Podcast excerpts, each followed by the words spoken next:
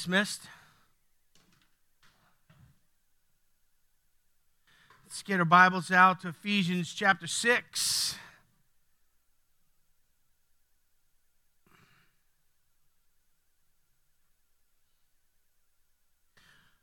How are you out there this morning? Amen. feels hot up here. Are you trying to melt me back there with all those lights? Trying to keep this sermon short. Ephesians chapter 6, uh, I'm going to read verses 14 through 17 this morning. We are continuing in our series of Blueprint for Christian Conduct, talking about the armor that God has given us, the spiritual armor that He has given us to protect us from all the issues of life. Amen. How many can say when you get up in the morning and you get out of bed, sometimes as soon as you, you're up, it's on? Amen. You get by the time you get to your car, you fought a couple battles already. One, why do I live here? It's cold. Two, I'm thankful for a job, but why do I have to go?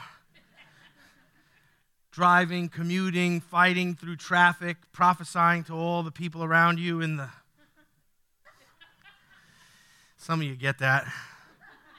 But from the moment you get up, it's on and it's a battle and it's a fight, and God has given us armor. He's given us spiritual armor. Certainly, we don't walk around dressed up in these things like uh, we're on a movie set, but we have to wear them spiritually and understand them because each component of the armor is there to serve a purpose, and it works in unison together to protect us. And Ephesians lists this spiritual armor. We've covered a few components of it. We're going to continue today by God's grace, starting in verse 14 of chapter 6. Stand firm, therefore, having girded your loins with truth, and having put on the breastplate of righteousness, and having shod your feet with the preparation of the gospel of peace. In addition to all, take up the shield of faith with which you will be able to extinguish all the flaming arrows of the evil one. And take the helmet of salvation and the sword of the Spirit which is the Word of God. So there was a list of all the components of the armor God has given us. Our target verse today is verse 16. We've talked about the belt, we've talked about the breastplate, we talked about the shoes. Now we're on to the shield of faith. Verse 16 gives us everything we need to know about it. It says this In addition to all, take up the shield of faith with which you will be able to extinguish all the flaming arrows of the evil one. So, all of us know what a shield is, right? We've all seen the movies. We've seen Hollywood has done a really good job of keeping us abreast of, you know, what the past was like on the field of combat. We've seen the movies like Gladiator and Braveheart and 300, where all of these warriors who went on the field of battle would carry a shield. And we understood how they used it because eh, cinematography, they played it out in front of our eyes. So at some level, we get it today about a shield. Now, none of us carry them around with us these days. Try and get that on the subway or. You know, so we're a little out of sorts with it, but we, we get the analogy and we understand it, and we, we've seen how it's used, and we understand it's important. But uh, we really need to dig into the spiritual aspects of what, you know, a shield meant to the soldier on the battlefield at the time. Now, we've, we've seen even in our own Easter productions where the soldiers would have their shields and they would, you know, pounding poor Joe Mortarana around and crucifying him. And, you know, we, we, we see how soldiers use those things. But understand, a soldier without a shield was very vulnerable on the battlefield. In a close quarters fight, when you would get packed so close together that, you know, it's what they called a melee. You would need some place of protection in that melee to protect yourself. If you were packed in there with no shield, you were completely vulnerable to every kind of strike that was there sword strike, dagger strike, spear strike, arrows. I mean, everything. You needed that shield to give you some kind of protection. And I want you to get that today. A Christian without faith is on the battlefield completely vulnerable with no place to hide. There's no protection for those of us who will not walk in faith.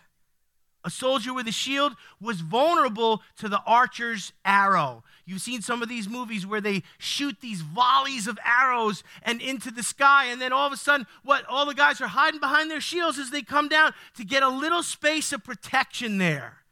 Your enemy is firing at you constantly attacking your heart, your mind, your, your faith, just to disarm you or distract you or confuse you. All of us need that shield to hide behind, to offer us some protection from what the enemy is firing at us.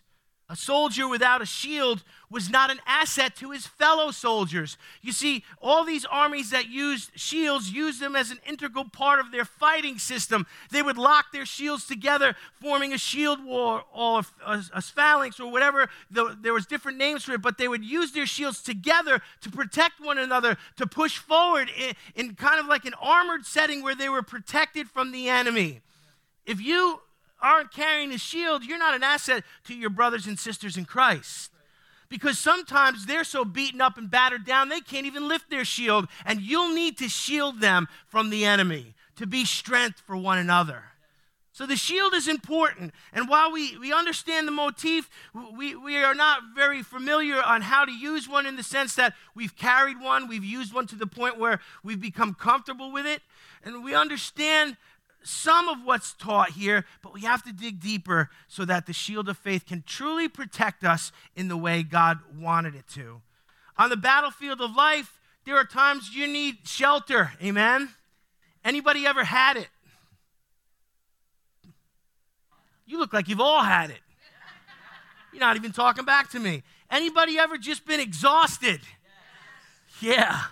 Got a big yes on exhausted. Yes exhausted, worn out, battle weary, battle fatigue. And, and we need a, a place of safety, of protection. And that's what the shield of faith offers us. We need to be shielded from all the negativity and, and all the wickedness that we're surrounded by and, and all the accusations that are thrown at us every day. We need a place of protection. Now, the Lord is our refuge and our strength, He's our shelter. He draws us under His wings, but He's asked us to carry a shield to learn to protect ourselves, to become spiritually mature.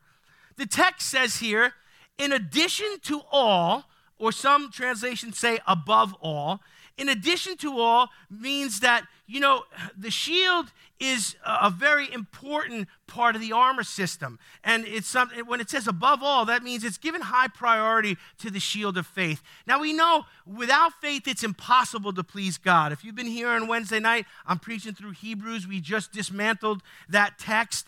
Without faith is the currency of the kingdom. Faith is what catches God's attention. Faith is what brings God's favor. If we don't have faith, if we're a faithless Christian, we're in deep trouble. Well, I don't know if I believe anymore. I don't know if I believe that part of the Bible. I don't know this and I don't know that. And, and our faith is thin and it wavers and it offers us little protection. But God wanted us to know that above all, we should take up this shield of faith. Why? Because it's very important. You say, well, what's so important about it? It's something that we're going to use all of the time. Your faith is one of those things that you got to use it all day long, every day. Amen? If you have tools in a toolbox, you know there's some tools you learn to use all the time, and there's some tools that are specialty tools that you need for special situations, right? Anybody ever have tools, seen pictures? Any, anybody fix anything anymore? Yeah. Diane's raising her hand. Jerry, smack her for me, will you please? I can't. Specialty tool. So this tool, you know, it, it's the it's the proverbial hammer, it's the it's the screw gun, it's the tool that you reach for all the time. And so that's why it's of the utmost importance. If you don't learn to use it and wield it to the point where you become one with it, you're going to have limitations on the battlefield. Every time we don't have faith for a situation, the enemy has an advantage over us. And so the, the shield is important. Well, you're going to use it all the time. You know, the breastplate of righteousness is also a defensive thing. It protects our spiritual vitals. We talked about that. It protects our heart. And what, what does the enemy want to do? He wants to take our heart away. He wants to take our will to fight away. He wants to discourage us and disappoint us. Anyone feel like we're going through a season of discouragement and disappointment? Anybody feel like there's confusion all around us? Well, that's the enemy. That's not from God. That shield of faith keeps us uh, separated from the atmosphere of confusion, separated from that disappointment, separated from that confusion, and, and to the point where we can say, you know, my hope is in the Lord, my joy is in the Lord, and I have peace in the middle of the storm. That's all shield of faith stuff. So we've got to learn to use this spiritual tool. The breastplate, you know, it gives us that layer of protection, but the shield is flexible in the sense that we can bring it to bear to protect us in every, uh, you know, the shield protects the chest, maybe a little bit of the back, but that you can use that. Soldiers used to put it on their backs when they were attacking so that they had some protection from behind. If they're taking arrows or, or spears from the backside, they can continue to fight forward and that shield would protect their backs. It, it's a flexible thing that is very, very powerful defensive tool for us. We've got to develop our faith today. The first thing the text wants us to know about the shield of faith is this we have to make a choice to carry one. Now, look what it says here taking up the shield of faith. So, in addition to, so he's saying it's, it's important, it's primary tool, it's one you're going to use all the time. Taking up the shield of faith. We have to make a choice to take up the shield.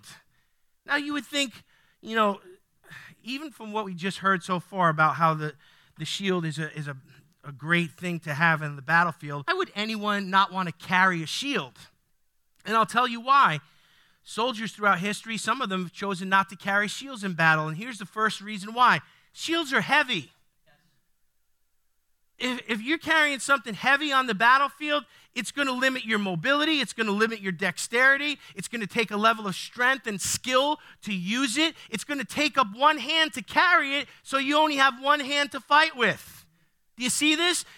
To take up a shield, you know, it's a choice, but it comes with some. Uh, responsibility on learn how to use that thing properly. It's going to drain your strength. If you're carrying something heavy, you know, most of us are not used to carrying heavy things around. You know, like I, men, do you often complain that your wallet, you know, that's wallets are pain, you know. Ladies with your purses. I, I was telling first service, my grandmother's purse had everything in it shark repellent, nuclear survival kit, blow up raft. I mean, everything. Yeah, they're all, everybody's pointing at their spouses.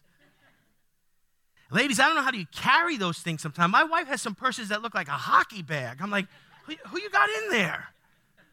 But you know, carrying anything, even if it's small or light, it can become a burden. You're going to carry a shield around. You're going to take a shield on the battlefield. You talk to sh- soldiers in the modern, uh, you know, era here. They, they weigh and count the cost of everything they carry onto the battlefield. Why? Because it slows you down. And when it slows you down, it makes you an easier target. And so some soldiers would choose not to carry a shield. It's heavy, it's awkward, it drains my energy, it limits my dexterity and my mo- mobility. It requires strength and skill, and it takes a hand away. So some people would choose not to carry one. Here's the problem if you choose not to carry one, your, your, your fatality rate goes up exponentially. You're not, you're not going to survive the battle if it gets hot and thick. And the word flat out tells us we've got to carry one. Oh, Pastor, well, I just pray, or I just, you know, I'm just a giver, but, you know, faith is no, faith is all of our things, amen. Faith is so important that without it, you can scarcely be a Christian. You, you can't please God without it. You have to believe that He is and that He's a rewarder of those who diligently seek Him just to come to Him, just to be born again. Listen, young people, listen to me. While you sit here under the anointing and hear the word preached week after week, don't just hear it, get it in your heart and let it develop some faith. Listen, because I'm telling you what, too many people sit here and they just hear, but they don't do, and they don't develop faith, and they don't have a relationship, and then their seat is empty eventually. You say, why are there empty seats here? Because people listened, but they didn't develop faith and they didn't develop relationship. Pastor Mike talked about being a youth pastor and a child ministry leader in this house here when he started. I was a youth pastor here for five years. It breaks my heart to see people who sat and listened, but they didn't develop faith and a relationship. And they're not here today, and the world has sucked them up, and they're so busy they have no time for God. Taking up the shield of faith is a choice. God told us flat out in this text to do it in addition to all, taking up the shield of faith. So we don't have a choice. We have to take it up, but we need to make that choice ourselves. God doesn't force anything on any of us. If you were forced here today, no, don't raise your hand. Your mama might force you to go to church. Thank you, mama. But you know what? God doesn't force us to do anything. Doesn't force us to carry anything. You don't. You don't want to develop that. You don't want to carry that. You don't. You don't. Well, that's a choice that you've made. It's going to make you vulnerable. It's going to cost you eventually, but it's your choice. So choose number one to take up the shield of faith. How do we learn to use the shield of faith? I am so glad you asked this morning. I'm going to tell you all about it. We learn to use the shield of faith by developing the measure of faith we've been given. Did you know all of you have a measure of faith? Are you born again today? Have you accepted Jesus as your Lord and Savior? Then you have a measure of faith. You might say, Pastor, I don't have I don't have any faith. Yes, you do. When you got born again and God filled you with the Holy Spirit and marked you and wrote your name in the Lamb's book of life, He gave you a measure of faith. Listen to Romans 12, 2 and 3. And do not be conformed to this world, but be transformed by the renewing of your mind so that you will prove what the will of God is, that which is good and acceptable and perfect. Listen to verse 3, Romans 12. For through the grace given to me, I say to you, everyone among you not to think more highly of himself than he ought to think, but to think so as to have sound judgment, as God has allotted to each a measure of faith. God has given to each of us who are part of the family of God a measure of faith that corresponds to our calling and our place in the body of Christ. A person, you know, who's a, a housekeeper, I mean, a doorkeeper in the house of the Lord, doesn't need the same measure of faith that a prophet needs to stand before kings and prophesy. Understand that. We all want to develop our faith and have great faith, but we've each been given a measure of faith. So, how do we learn to wield the shield of faith? By developing the measure of faith that we've been given. Now, I want you to see a few things about this. Our faith has been given to us in seed form, and we need to grow it from a seed to let it blossom and produce fruit. Listen to Matthew 17, 19 through 20. Then the disciples came to Jesus privately and said, Why could we not cast it out? Now, here, let me give you some background on this. The disciples got tangled up with a demon in a person and they couldn't cast the devil out. And they were trying and they couldn't. Jesus had to come. He, he rebuked them for having little faith and he cast the thing out. And then they asked him later, what, What's the deal, Jesus? Why couldn't we, you know, why wouldn't he come out? And he said to them, Because of your meager faith. For truly I say to you, if you have faith the size of a mustard seed, the smallest of all seeds, you will say to this mountain, Move from here to there, and it will move, and nothing will be impossible for you. What an awesome picture Jesus gives here of faith that it's given to us in seed form a little mustard seed. You know, we're not, you know, maybe privy to seeds and mustard seeds, but the scripture says that little mustard seed, when it comes to bloom, it'll get so big that the birds of the air will land in it, and ha- you know, birds will just hang out in it. That's a big, that's a big plant, isn't it? I mean, I know it's not an oak tree, but it's it's big. It's significant. So it's this seed that we get, and the seed is the littlest of all seeds, but it has the potential to get very large. So our faith is given to us in seed form as a measure that's given to every believer, but our faith is like a muscle, it needs to be developed. Anybody have muscles? Anybody allowed back at the gym?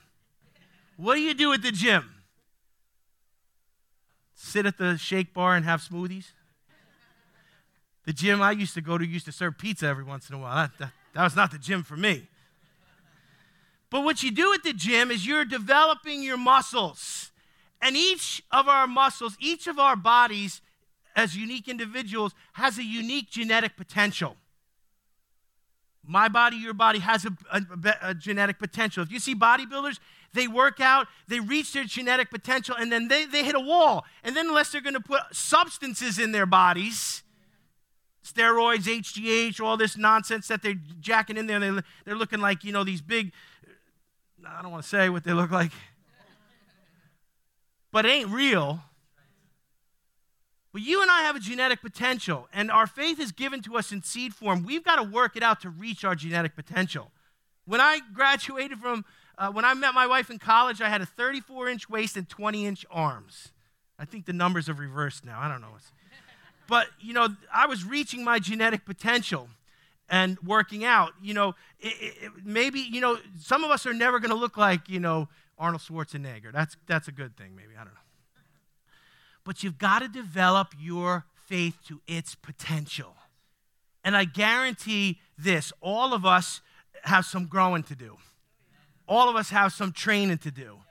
All of us need to work out our faith, amen?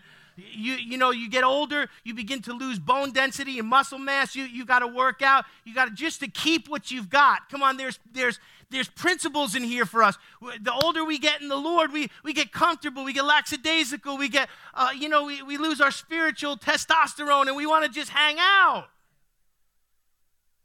it's quiet this morning. But we got, we got to develop that faith to its potential. It's been given to us in seed form. That's how we learn to wield the shield of faith. Listen to it. Matthew 16, uh, Matthew 17, 19 through 20 says. Uh, he, he's talking about the, they couldn't cast him out. He says it's because of your little faith. In Romans, we saw that he talked about everyone's allotted a measure of faith. But that Romans 12 scripture there, verse 3 is very important. It shows us what stifles the growth of our faith. Romans 12, 3, it says, For through the grace given to you, I say to everyone, so this is for all of us, listen, everyone among you, not to think more highly of himself than he ought to think but to think so as to have sound judgment. Developing the faith we've been given in seed form requires us to work it out and grow it, but it also requires us to deal with our egos. Our egos will fill us with pride. And you cannot be filled with pride and faith at the same time. They will cancel each other out. It doesn't work that way. A proud person full of pride cannot be full of faith. Why? Because their ego hasn't been checked. That's why the text is uh, saying this here, you know, not to think more highly of ourselves than we ought. And it's right in here with the, the allotted measure of faith that we've been given. Dealing with the ego means putting pride in its place. Pride will kill faith. Well, I'm just a proud person. You know, I come from a proud uh, heritage, and I'm a proud this and I'm a proud that. Well, you can have pride, but you can't have faith at the same time. That ego needs to be humbled. There's a humility that's required for us to carry the shield of faith. Why? Because pride says, I don't need no shield. I can withstand the attack of the enemy. Pride says, I don't need no shield. I'm impervious to temptation and sin. I don't need a shield. I can protect myself. Come on. I'm preaching this morning. Don't fall asleep on me. Pride kills faith, and our ego that's unchecked will produce pride. Pride says, I can do it all myself. I can figure it out, out myself. I can make it all happen by myself. Did you notice the common thread in there? Self, self, self. Self doesn't leave room for faith. Amen. I can't do it myself. I can't figure it out all myself. I can't make it happen by myself. I can't address my own sin myself. I need Jesus. And so do you. Our cockiness makes us vulnerable to our enemies. There was a heavyweight boxer named James Tillis. They called him James Quick Tillis. He was a cowboy from Oklahoma, a big, fast heavyweight. His fight camp was in Chicago. So he recalls the first day he moved to the Windy City. He arrived on a plane from Tulsa. He got off the plane and got on a bus with just two cardboard suitcases underneath his arms. Some of you remember those cardboard suitcases. He went to downtown Chicago and he stood in front of the Sears Tower. It was a massive building, bigger than any this cowboy had ever seen before. He put his suitcases down, he looked up at the tower, and he thought to himself, I'm going to conquer Chicago. And when he looked down, his suitcases were gone. Welcome to the big city, cowboy. You've been robbed. They say that some people are such good thieves they could steal the radio and leave the music behind. They could rob the hubcaps off your car while it's still moving. Come on. This guy was cocky. He was proud. He was sizing up the city. He was thinking he's going to conquer it. And, and in his cockiness and his pride, the enemy right under his nose ripped him off. Some of us, our pride has allowed the enemy to rip us off. He's stolen joy, he's stolen promotion, he's stolen happy, he's stolen all the good things God is wanting to give us. And God's saying, humble yourself, humble yourself in the sight of the Lord. I'll lift you up. I'll teach you to wield the shield of faith.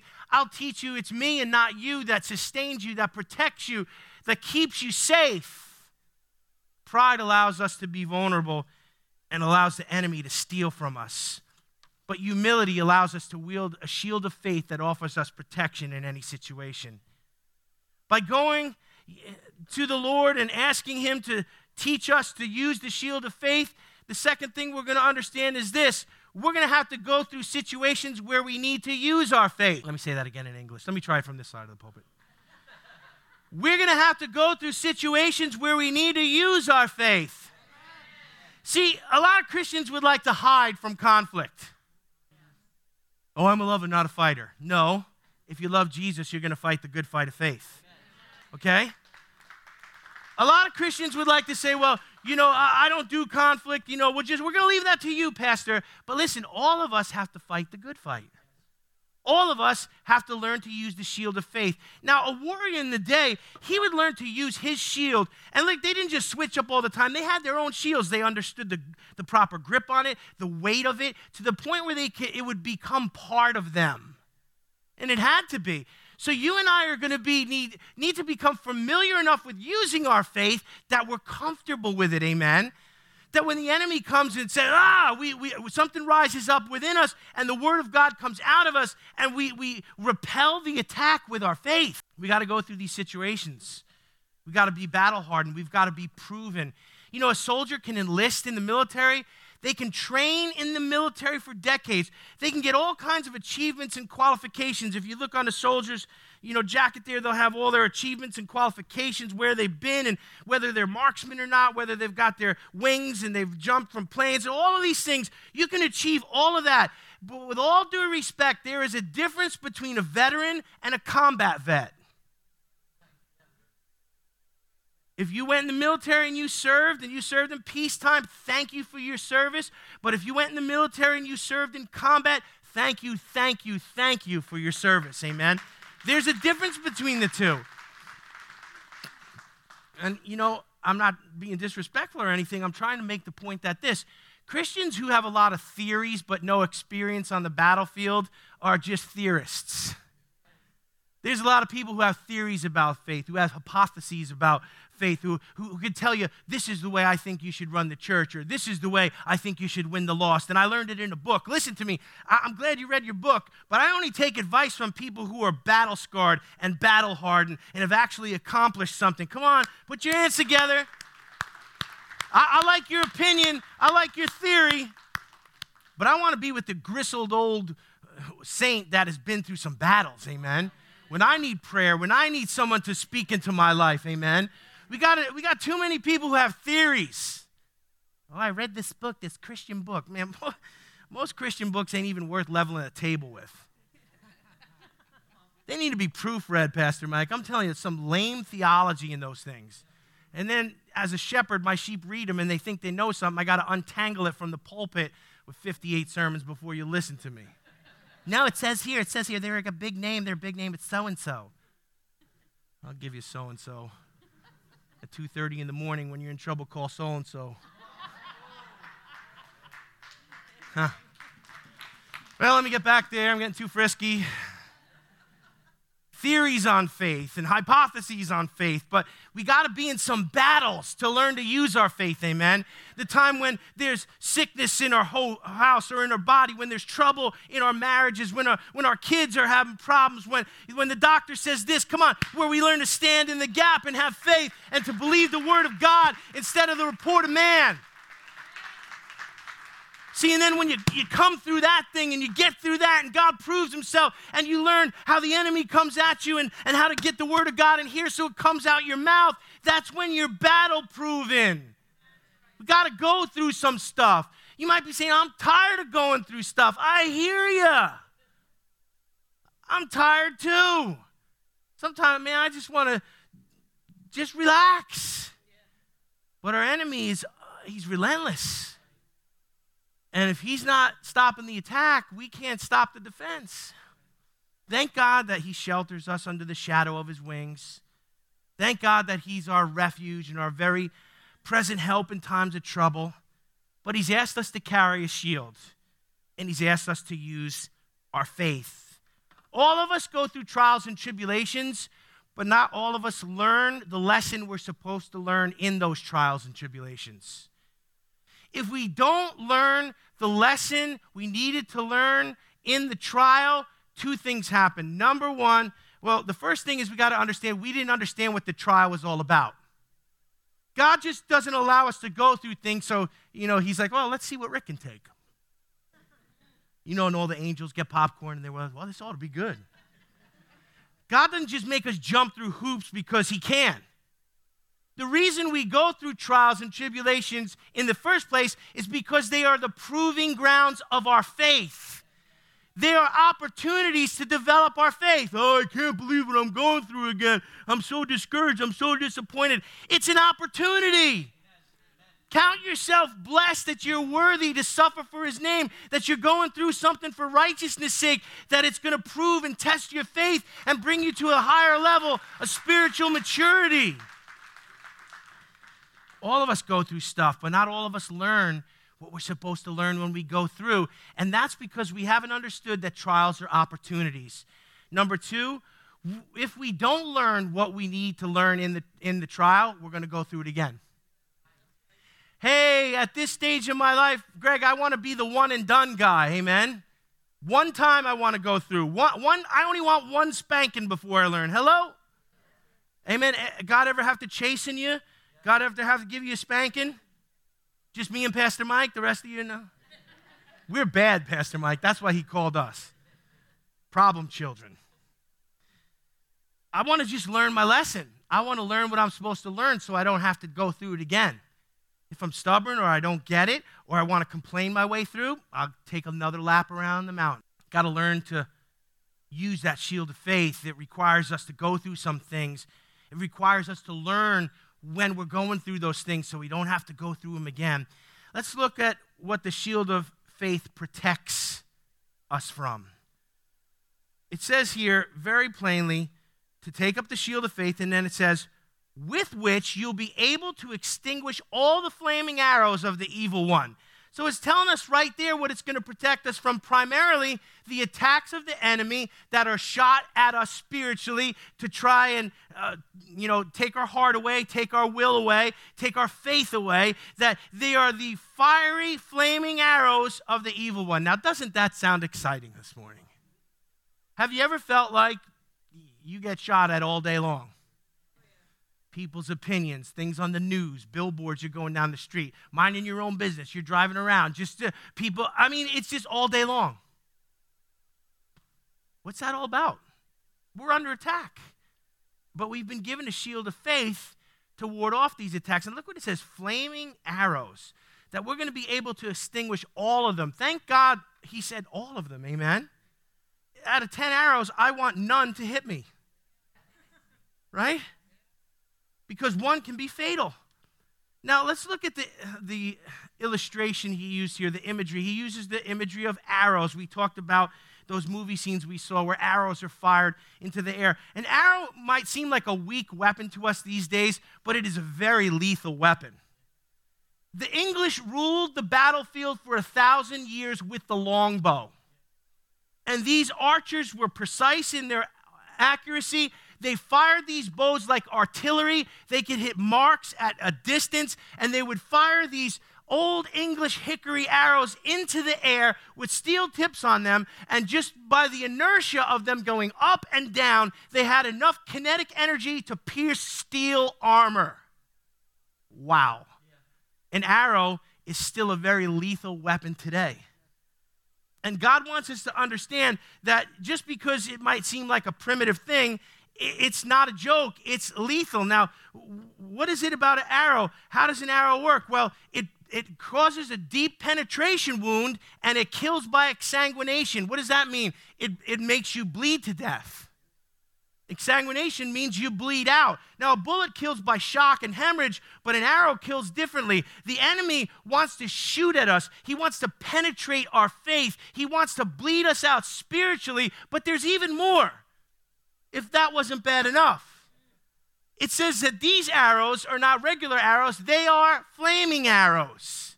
Now, there again, you've seen the movies. They take an arrow, they wrap it with some kind of linen or some kind of cloth, they soak it in an accelerant, they would shoot it into a target and engulf it in flames. I got your attention now. The enemy wants to penetrate your faith, he wants to spiritually bleed you out and burn your faith to the ground. We're in a battle. It's not a joke, it's very serious. And the empty seats here are proof that he takes out some of his targets. I'm praying God will bring them back. I'm praying God will bring them home. So we learned everything we never wanted to know about arrows. So we can understand the implications here. Now, the arrow attacks we face in life are designed to make us quit. You see, this is what this is all about. I want to I want to share a truth with you today, and I don't want you ever to forget this. The enemy of your soul can never beat you because God has got you in the palm of his hand. The only thing he could do is make you quit.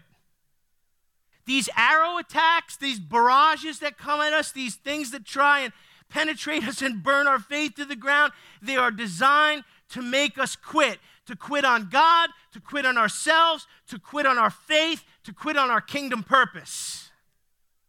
And the truth is that we live in a quitting generation. And, and too many of us are quitters. Now, don't raise your hand, it's not the altar call. But being a quitter is not a good thing. But, you know, a lot of people in our generation don't have much tenacity to put up with too much. We've been too coddled, we've been too comfortable.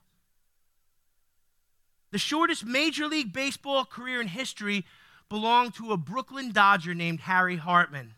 Hartman was a gifted young pitcher. He had pitched his way through the minor leagues. He was called up to pitch his first major league game for the Pittsburgh Pirates.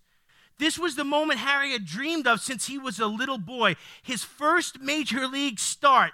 His dreams began to fall apart at the first pitch. His first pitch was not placed correctly, and it was laced for a single into the outfield. The next batter and the next pitch was ripped for a triple. At this point, uh, he was rattled. He walked the next pitcher, he, he walked the next batter on four pitches, and then finally gave up another single. And at that point, Hartman had had enough. He, he took himself out of the game. He walked off the mound. He went into the showers. He left the stadium and went right to the Naval Recruiting Office. He signed up for the Navy. In a week, he was in uniform, and he was never heard from again in Major League Baseball. The shortest career. Now, I don't know much about this guy, but I would like to say, why did you quit so soon? Everybody has a bad day. Everybody has a bad start. There's times every pitcher can't, you know, get their location, their curveball's not. Why did you quit on yourself so soon? You know, and it's a picture of many people in our generation that one thing goes awry, or one thing doesn't go their way, or the cost just seems a little too high, or, or we don't want to pay the price anymore and we quit on God, we quit on ourselves, we quit on our call, and we walk away right back into the world. Don't quit. I don't care what you're going through. Let somebody know we'll come alongside of you. If you can't lift your shield anymore, we'll use ours to shield you. Don't quit on God. Don't quit on your call. Don't quit on yourself. It's a combination of God's grace and God's keeping power and us learning to use our faith as a defensive shield that keeps us from the attack of the enemy. And if we don't learn to protect ourselves, discouragement will get us. If we don't learn to protect ourselves, we will be tempted to quit at times. Amen. I just want to cover one last thing here as we close this segment of our series out. What kind of arrows is the enemy firing our way? And I want to identify three types of arrows that are coming our way every day. The first arrows we're going to face every day are these arrows of doubt and fear. Fear is a big weapon that the enemy uses. Why? Because fear gets us to believe our circumstances rather than the Word of God. Fear gets us to put our faith in the things that we can see rather than in the things of God. So the enemy uses fear against us. And all of us deal with fear. All of us. There's not one, well, Pastor, certainly you don't have any fears. Yeah, there are fears that I deal with. There are fears that are going to, uh, you know, attack all of us. Here, here's some examples. People have fears like this I- I'm not going to make it to heaven. I know about Jesus. I sat in church, but I'm just struggling and I, I, don't, I don't know where my faith is at and I'm having real troubles with sin. Pastor, I don't think I'm going to make it to heaven. It's a legitimate fear that all of us struggle with. I'll just be transparent with you. There's times in my walk I didn't know if I was going to go to heaven. and you're sitting there thinking, we thought the same thing about you.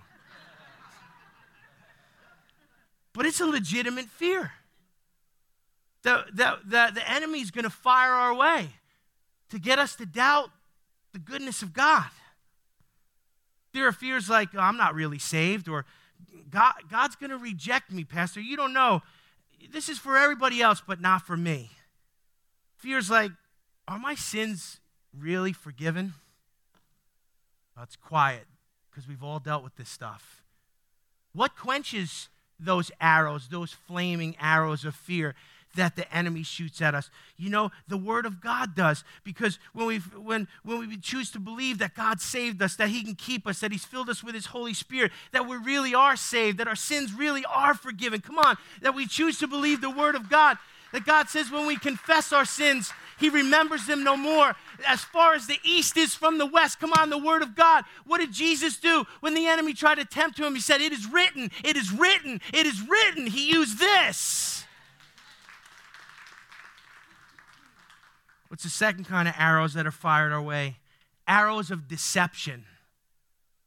The, whole, the New Testament constantly warns us of false teachers, false teaching, and bad theology. Every early church that was planted, Pastor Mike, had to go through heresies of false teaching. The enemy would come in and inject some lies and mix it up with some truth and try to get the people to swallow it so that the gospel they believed and preached was no longer the gospel it was something different. Arrows of deception are deadly arrows, and we believe things that are deceptive. Our generation believes deceptive things about spirituality, like things like, oh, a little sin won't hurt me. God will just, you know, he'll, he'll kind of wink at that. When the Bible says the wages of sin are death. God is love. God would never send anyone to hell. Listen, God doesn't send anyone to hell. God has done everything he possibly can to keep all of us from hell. He's given his very best, his only begotten Son, who died on the cross and rose again on the third day and offers eternal life as a free gift to whoever will. If I wind up in hell, if you wind up in hell, it's because I, we've rejected the grace of God and tried to do it another way. Which brings me to another deception. All roads lead to God. Doesn't matter which path you pick, which religious system you pick, all roads lead to God. There's only one God. Well, if that's true, then Jesus is a liar who said, I am the way, the truth, and the life. No man comes to the Father but through me. There is no other name under heaven whereby which we have been given that we must be saved. Ha! I'm preaching to Christians here today, right? Oh, I'm a good person. I do good things. God, God will receive me. All our righteousness is as filthy rags. All have sinned and come short of the glory of God. I can't save myself. I'm a sinner to the bone, saved by grace, redeemed by the blood of the Lamb, made righteous in His sight by the, by the Calvary sacrifice. Amen? But in and of myself, I, I, I can't not sin. I can't remedy my sin. I can't make up for my past sin arrows of doubt and fear, arrows of deception. And the third type of arrow that's fired at us every day is arrows that inflame. We talked about those flaming arrows. They penetrate and they engulf the target in flame. And these are the flaming arrows that the enemy shoots at us to inflame things in us arrows that inflame pride and lust.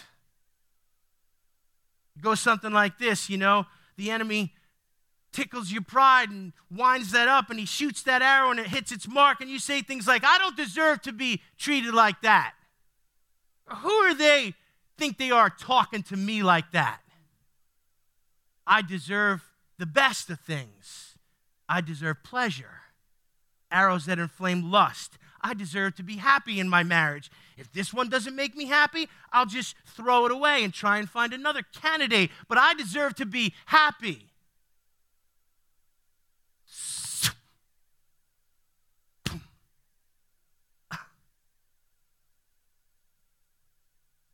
The enemy is playing with real deadly stuff. It's time that the people of God take up the shield of faith and learn to quench those fiery darts so that we'll be safe under the shadow of his wing. Because if he extinguishes us, he extinguishes the light and darkness engulfs the earth. Let's bow our heads today. Father, I just thank you this morning for a message like this that's sobering. Thank you for a time in our service where we have expressed repentance. Father, let our repentance not just be superficial, but help each of us to make those adjustments. Repentance doesn't mean just admitting sin, it means turning away from it and going in the opposite direction of it. God, help us to use all the armor but particularly help us to use this shield of faith. For without faith, it is impossible to please you.